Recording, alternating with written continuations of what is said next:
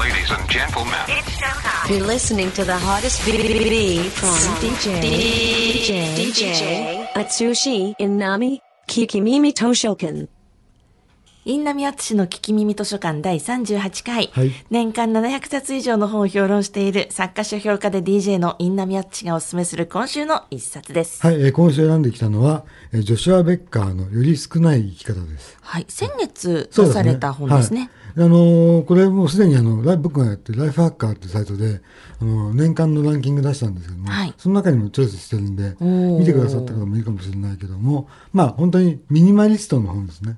で、僕ミニマリスト、ミニマリズムってあんまり好きじゃなくて、あの、物がなきゃいいっていう考え方じゃない。あで、なんか本当に何もない部屋で 住んでる人いるでしょ。ええあれは現実的じゃないと僕は思ってるんだけど、はいこの人ね、実は牧師なんですよ。牧師で家の中にあるものが多すぎるから、ミニマリストになろうと思って宣言したら、えで、ミニマリストのブログも始めたら、それをものすごいヒットしちゃって、もうミニマリズム界の第一人者になっちゃった人なの。へえ。だからねこの人言ってることが、ね、正しいっていうかね、ええ。ミニマリミニマリズムという言葉を聞いて、あなたはどんなことを想像するだろう。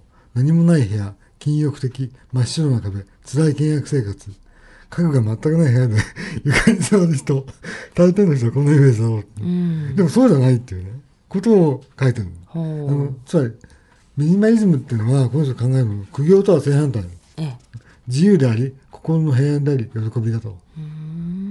で確かにそうだと思うのはあの物がない場所が増えるとそんだけ新しい可能性が広め増えるって言ってるんですよ。ああ、なるほど。うんでそう考えてると本当に確かにその通りだなと思えるところが多くて、ミニマリズムの本は何冊か読んできたけども、ええ。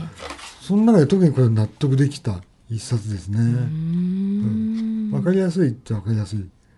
うんどんなことが物を手放すことで得られるメリット、はい時間とエネルギーが増えるお金が増えるうん。人のためになることができるここじ結構時代っぽいよねああ、人のためにってそうですね。うん。あと自由が増える、うんストレスが減る。環境に優しい質のいいものを持てる。これは確かに言えるんだ。あのいいものをだけを買うようになるから、ええ。無駄なものが増えないとですね。はあ。子供のいい手本になれる。人に面倒をかけない。これ、これ結構重要だなと思ったのはあの自分は一人で完結しようと思っても、ええ。死んだ時にね荷物多かったりするとあ迷惑かけるでしょ？あ。なるほど。家族とかにね、ええ。うん、あとは人と比べなくなる。これも重要。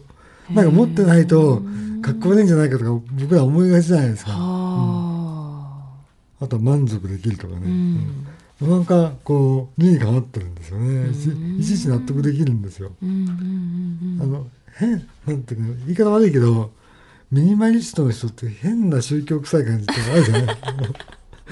それがなないっていうかね、うん、あの苦行ではないっていう言葉がさっきありましたけれども、あの多分これを喜んで自分から進んでこのミニマリストという生き方をしているからなんですよね。だからスタイルだけを真似ようとして、えー始めちゃうとどうしても苦行になるしおおっしゃったようなちょっと宗教かかったような考え方先行の話になっちゃったりするんですけれど、自分で楽しみながら少なくしていってる分には本当に幸せで増えていくんじゃないですかね。なんか今の、まあ、ミニマリスト批判になっちゃうわけじゃないけど、もうぶっちゃけ意識高い系の人も結構いるんですよ。まあそうですね本当。うんそういうことよりも自分のためにするんだってことですよね。うんうんうん。うん。うん人からどう見られてるかじゃなくて。ええ。うん。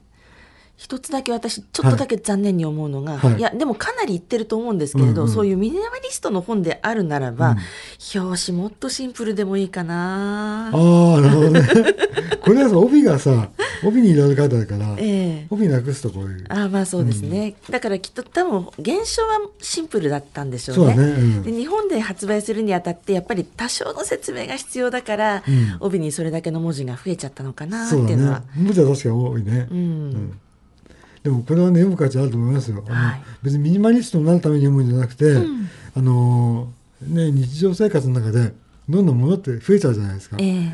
何も考えないで生き生きちゃうじゃないですか、はい。その時に原点に立ち戻らせてくれるっていう感じがして、うんその結結果としてミニマリストにならなくたっていいんですよ、ええ。ただ本当これ必要かなとかそういうことを考え直すっていう意味ではい。